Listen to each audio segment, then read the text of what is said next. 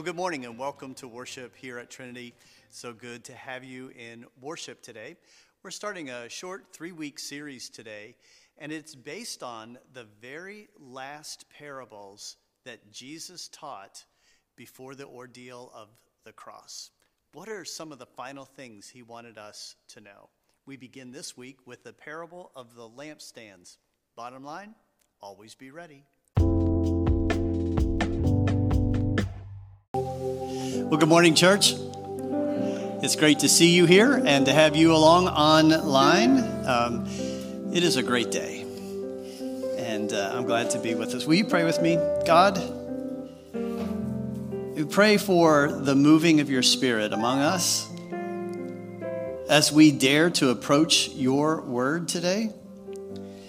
God, I pray by the inspiration of your spirit that the words that I share will be your word for us and your word only. We pray this in Jesus' name. Amen. Amen. So, did you all know that the Christian church calendar and the calendar that we live our lives by are not synced with each other? We only have in the Christian year three weeks left, and then a new Christian year begins. And how do we begin a new year? We begin it with Advent. Now, other than being able to have that answer at a trivial pursuit night, why is that information important today? I want to give you two reasons. One is it helps us understand how we frame a cycle of a year in the Christian faith we start uh, again on the first Sunday of Advent with the announcement about Jesus' birth, which is Advent, and then it takes us from there. So that's our starting block every year. But secondly, it is a reminder of all of the stuff you got to get done before the end of the year. You know what that's like when it comes to the calendar year, right? Do any of you, like me, kind of put some stuff off and then kind of scramble at the end of the year to get things done before the stroke of midnight on December the 31st? I mean, what are some of those things? For example, maybe you've hit your medical deductible this year and you know that you need to get that one last thing done or get those prescriptions filled before the 31st. Or um, maybe it's time to make sure that our charitable gifts and our pledges that we have made to an organization in that year get accomplished before the stroke of midnight on the 31st. Then, of course, there's always that tax situation, right? Making sure you've got all your receipts and your I's are dotted and your T's are crossed. And, and, and the end of a year is intended to foster a sense of urgency. I mean, time's running out. It's urgent. We got to get this stuff done. All of that stuff I've been putting off till later, later is here, right? That's where we are, theologically speaking, um, this week. We have three weeks to go. And that's partly the reason that Pastor Kim and I decided as we looked at these three weeks before Advent begins, what are we going to do? What, what, is the, what is our preaching, our worship going to be about? And then we looked at the, at the lectionary. That's a fancy thing with a chart of scriptures that are suggested for any Sunday. And we looked at the gospel text and we go, that's it. That's where we're going to be because these three texts are about getting stuff ready and, and a specific kind of readiness, getting ready for the second coming of Christ. So the lectionary cycle we're in is primarily gives us gospel readings from Matthew. And what we have in the Gospel of Matthew today are the last three parables, actually, today, the next two weeks, are the last three parables that Jesus taught. And they are doozies. Talk about fostering a sense of urgency. These are what we call apocalyptic texts. They focus on the end, or as we might say, the end times, or the end of things. And, and these kind of texts we would rather not deal with because they have very unsettling and sometimes scary words about Jesus' ultimate return and whether we are ready for that or not. And anytime we have apocalyptic texts about the end or the second coming of Christ or the rapture, or whatever language you want to use, I mean, we would confess that they often weird us out a little bit, right? Why? Well, because we've heard some pretty far out things about this thing out there. And I often get the question, Pastor Wade, are we at the end times? And there are people who want to predict, predict when that happened. They spend a lot of time doing that. There are a lot of folks who actually, frankly, make a lot of money doing that.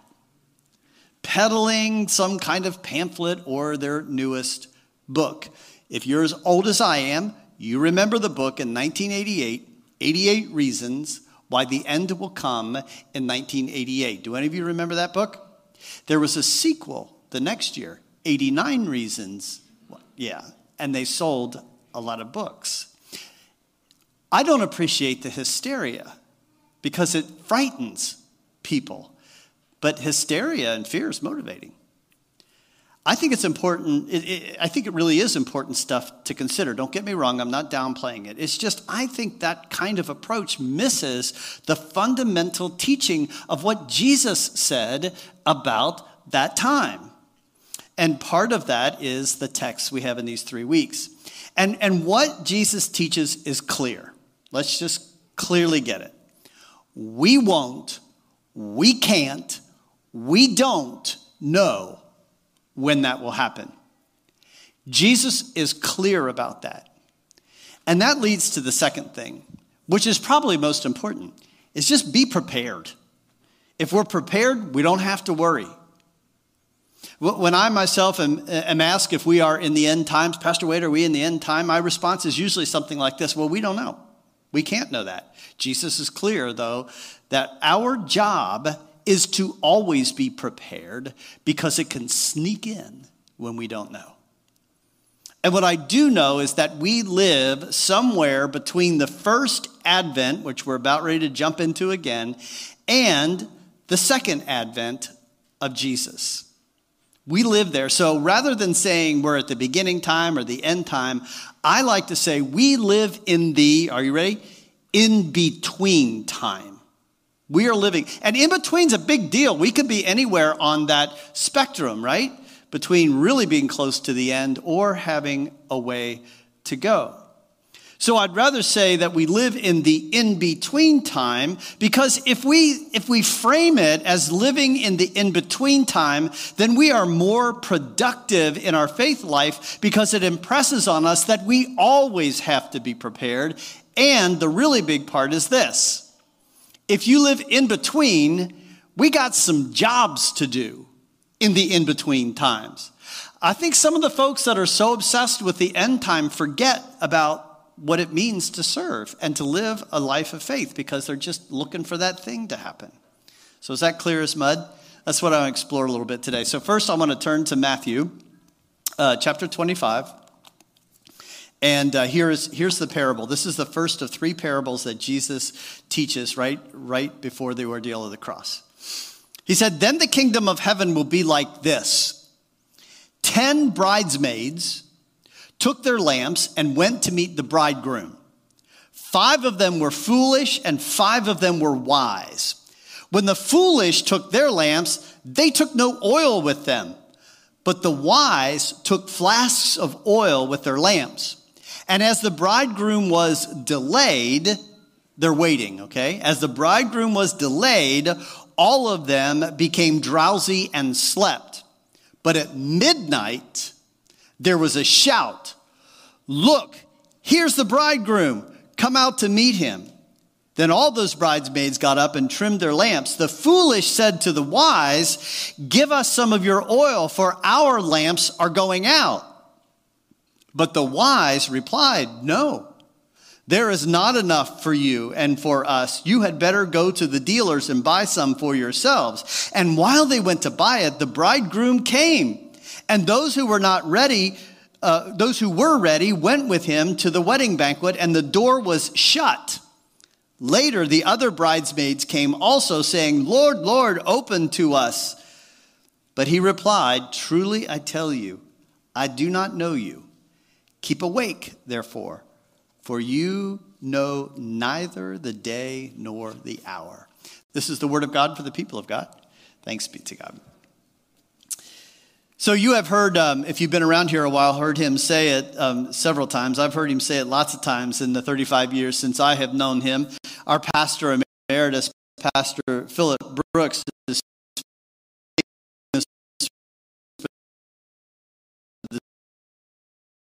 time to pray. They always look at the preacher, right?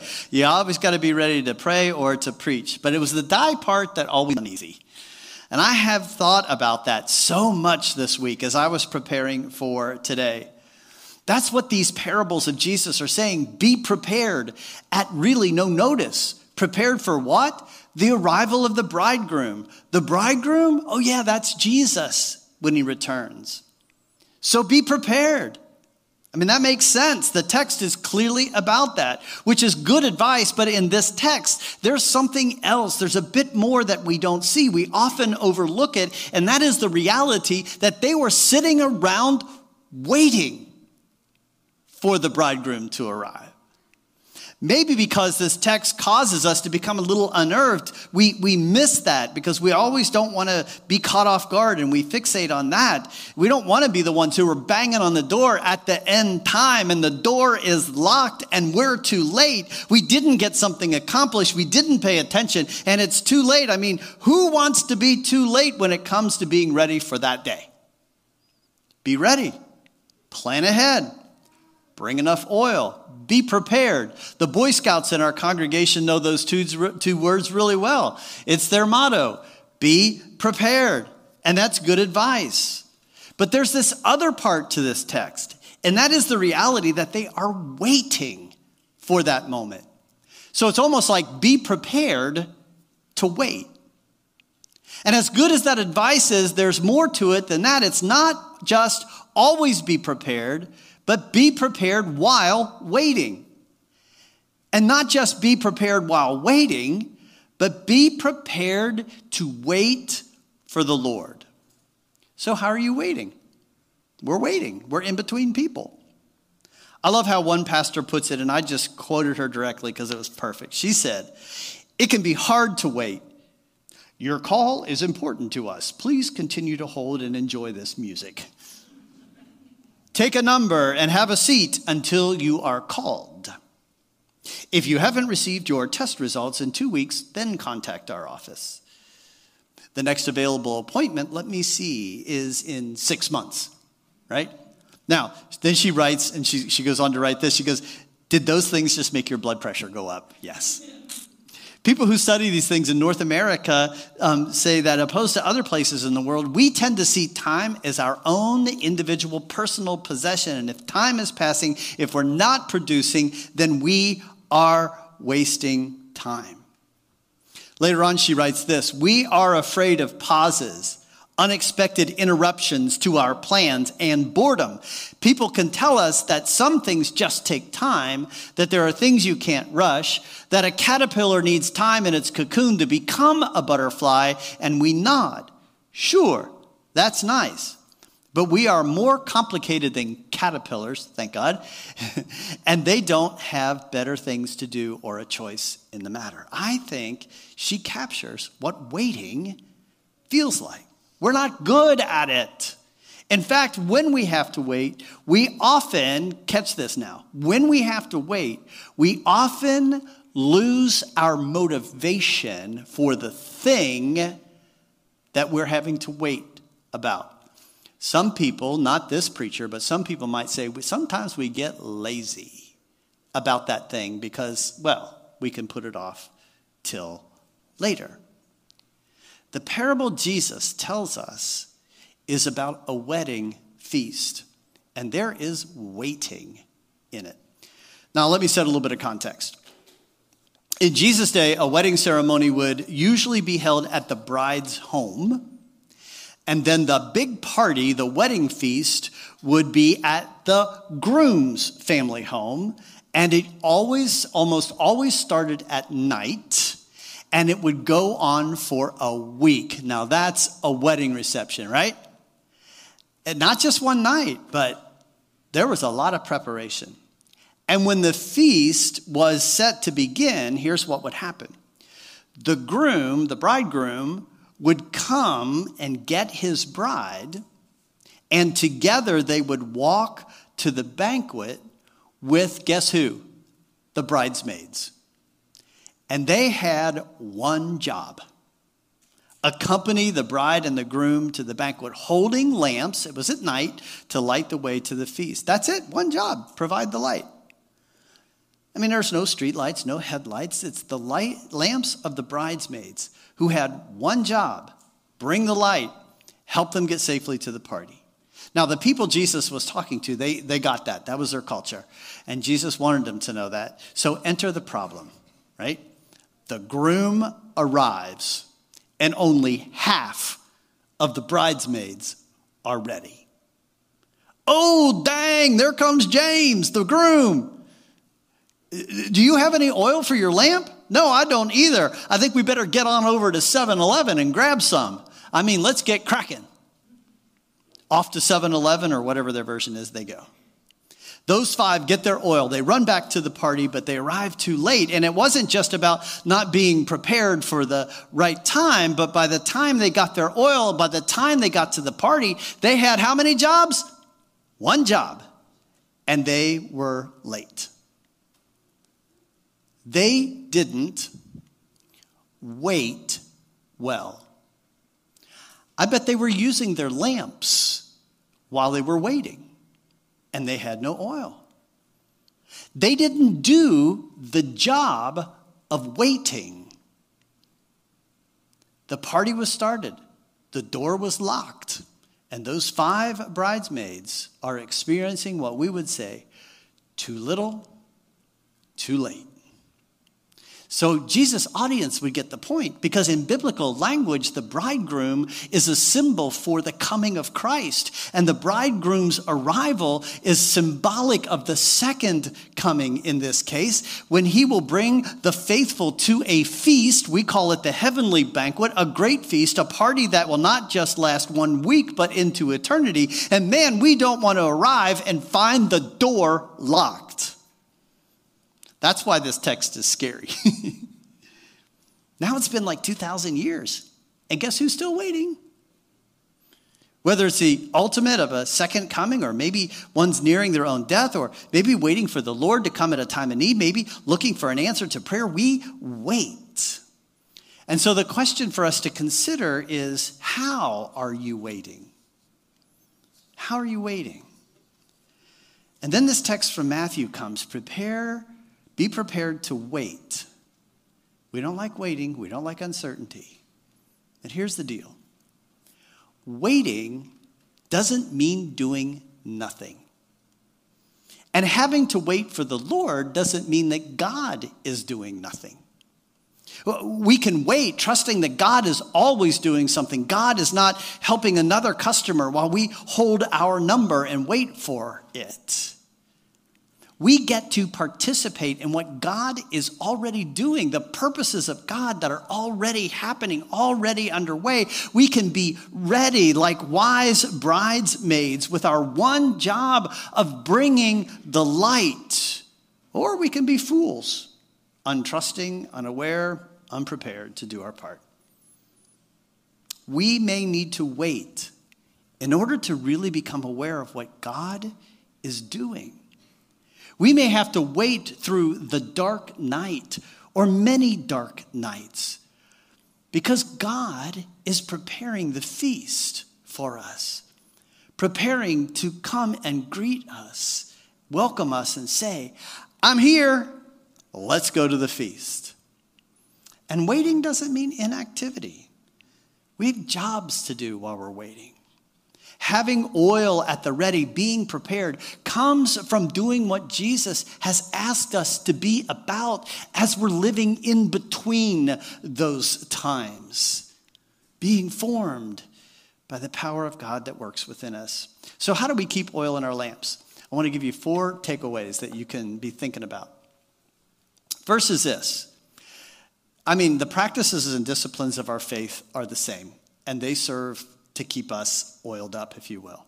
Prayer, reading and searching the scriptures. Get out that Bible and dust it off. Being in fellowship and worship with other followers, caring for people, caring for our planet, doing what we say our purpose at Trinity is, then we say our purpose is to love God and love people. Let's love God and love people.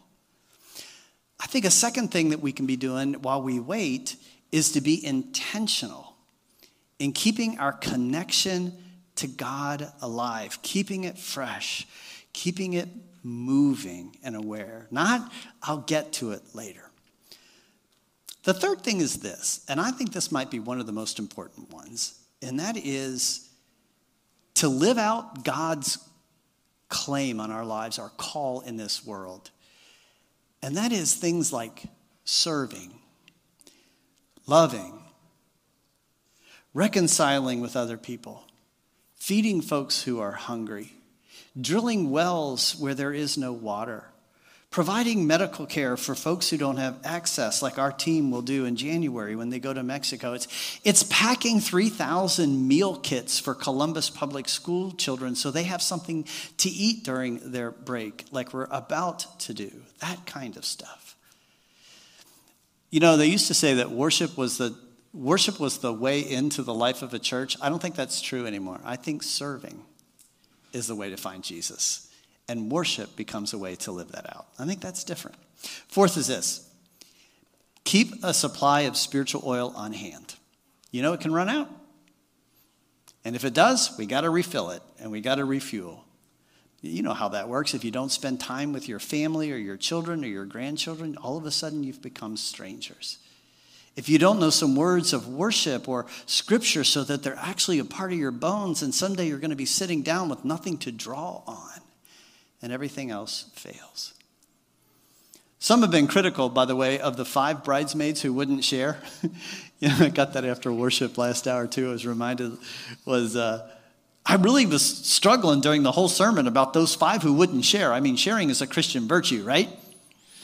But um, here's the thing: there's a reason why they couldn't share.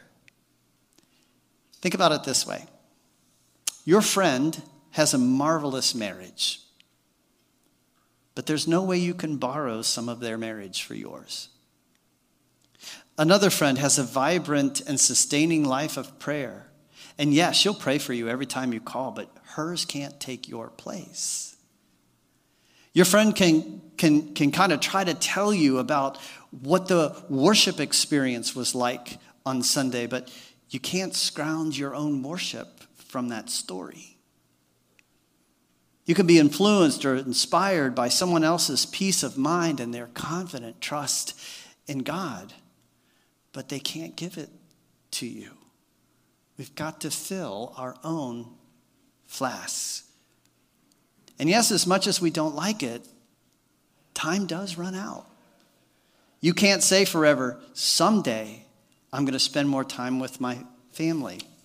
Someday I'm going to get back to church. Someday, I'm going to try to pray more regularly. Someday, I'm just going to stop and have to give words of praise to God for an experience. Someday, I'll make that phone call. I'll write that letter. I'll make that donation. I'll roll up my sleeves. Someday I'll help. Or really, we can say it all we want, but someday there will be a shout. Ah, look, here's the bridegroom. Come out of meeting. I hope you're ready. There is a thing to this too little, too late. We don't like it, but there it is. And you know, I really have a sense that the pandemic, which we all like to believe is over, the symptoms are running so, so deep because the waiting was so long and so drawn out and so hard that many of us just got lazy about things. And I'm going to take a risk here as your pastor and say, I think that has to do with our the, the, the health of our spiritual lives too. And maybe these texts remind us that we got to kick it back in. Now, that's all scary stuff. So let me close with some good news. Y'all can come on in when you're ready.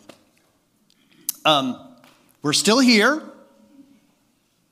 hearing this parable. It's not too late.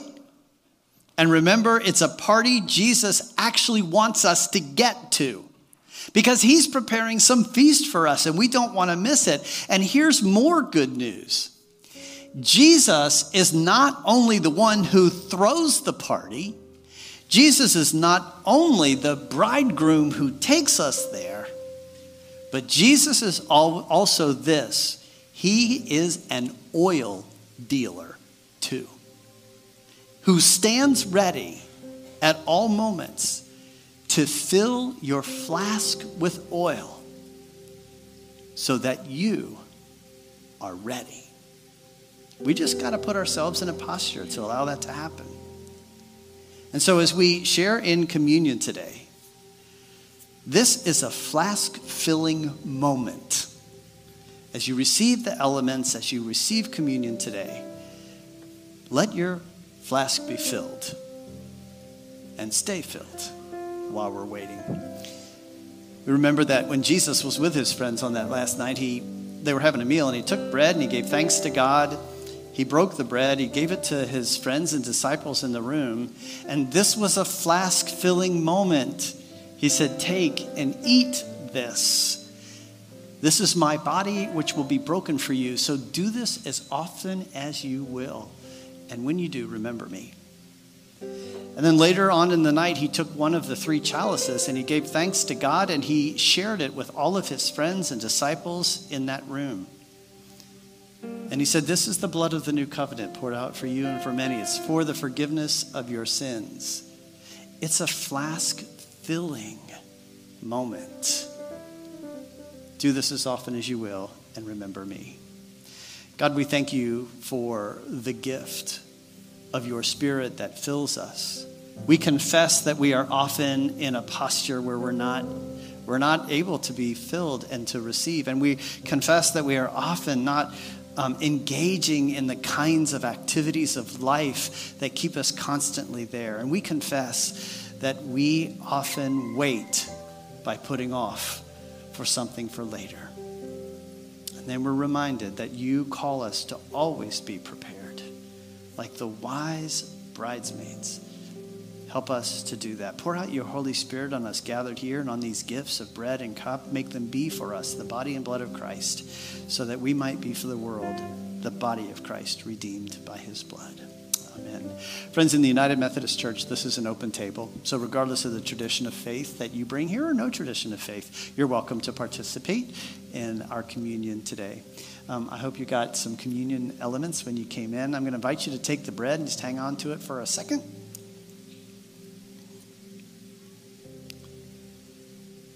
My friends, this is the body of Christ broken for you. And now, as you take and eat, let this be a flask filling moment.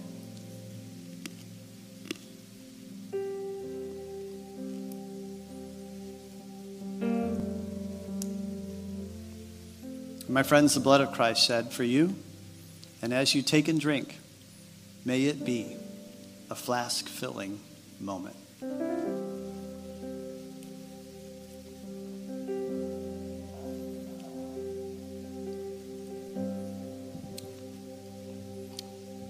So your flask is full. Consider it full right now. But you're going to leave this place with that full flask. And Jesus does not ask us to hold it for ourselves all the time because you know the bridesmaids they were they were probably had their their lamps burning those wise ones were ready. So go out, use it up. But as you use it up, fill it up. Fill it up so that we can be for the world what God needs of us. So, thanks for being in worship with us today. Trust that you will have a blessed week. Look forward to being back here next week as we continue our journey through those last three parables of Jesus' life. God bless you. Have a great week.